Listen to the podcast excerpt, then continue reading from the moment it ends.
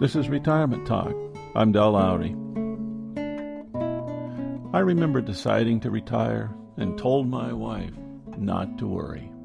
I would always drop her a card from exotic destinations all over the world. She didn't see the humor.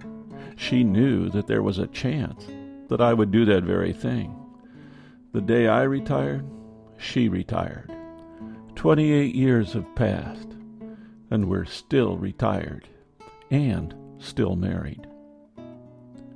Retiring brings lots of challenges and changes to living. Learning to be together with your spouse or partner 24 7 is not the least of them. I've heard horror stories. Man won't do any of the housework. Man spends all of his time on the golf course. Man spends all day sitting in front of the TV or being underfoot around the house. When I ask my wife for comment for this program, she never mentioned any of those.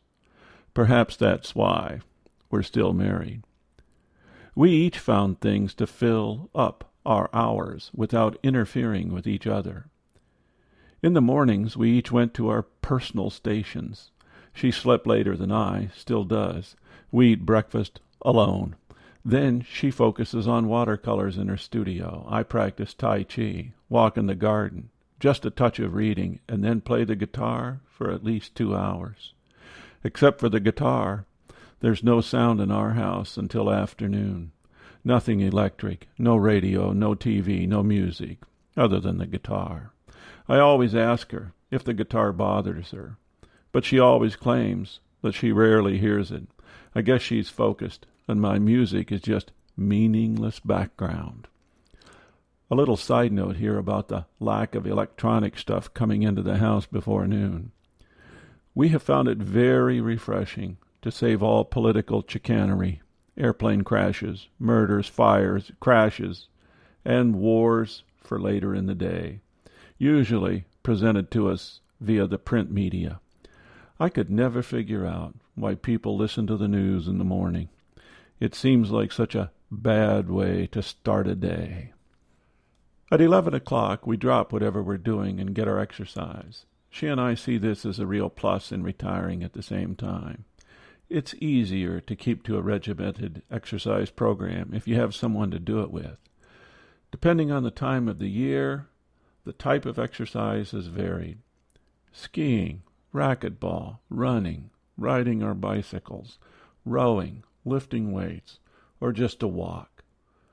What exercises we do have varied over the years, but not much. We are to lunchtime without getting in each other's way. It has worked for 28 years and still counting.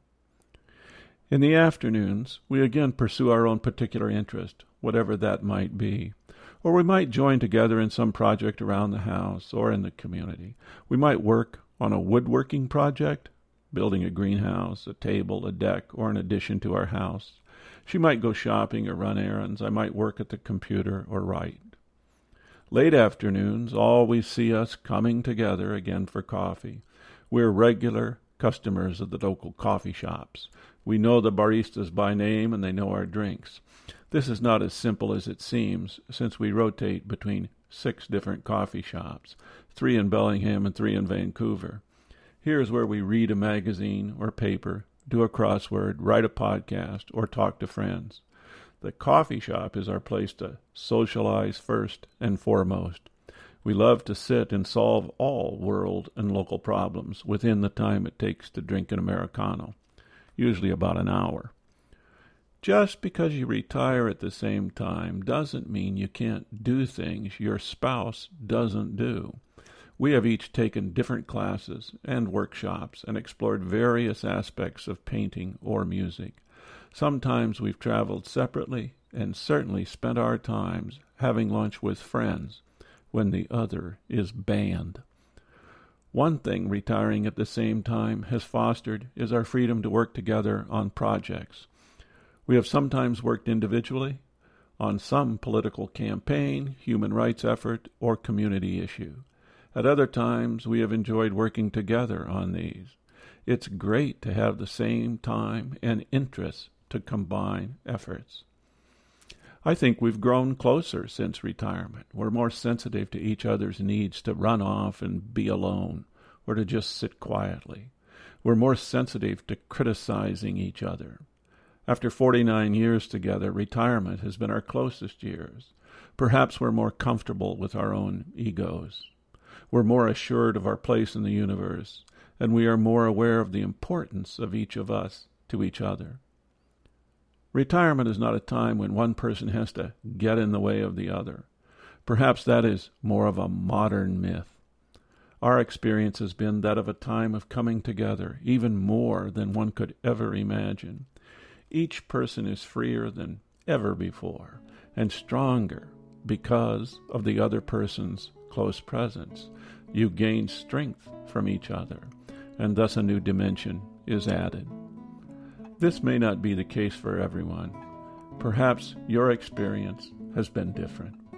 If so, drop me a line at retirementtalk.org and I may read your letter on a program.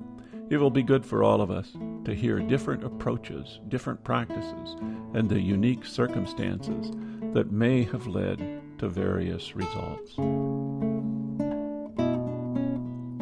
This is Retirement Talk with something to consider. If you have questions, comments, or suggestions, contact Del at retirementtalk.org.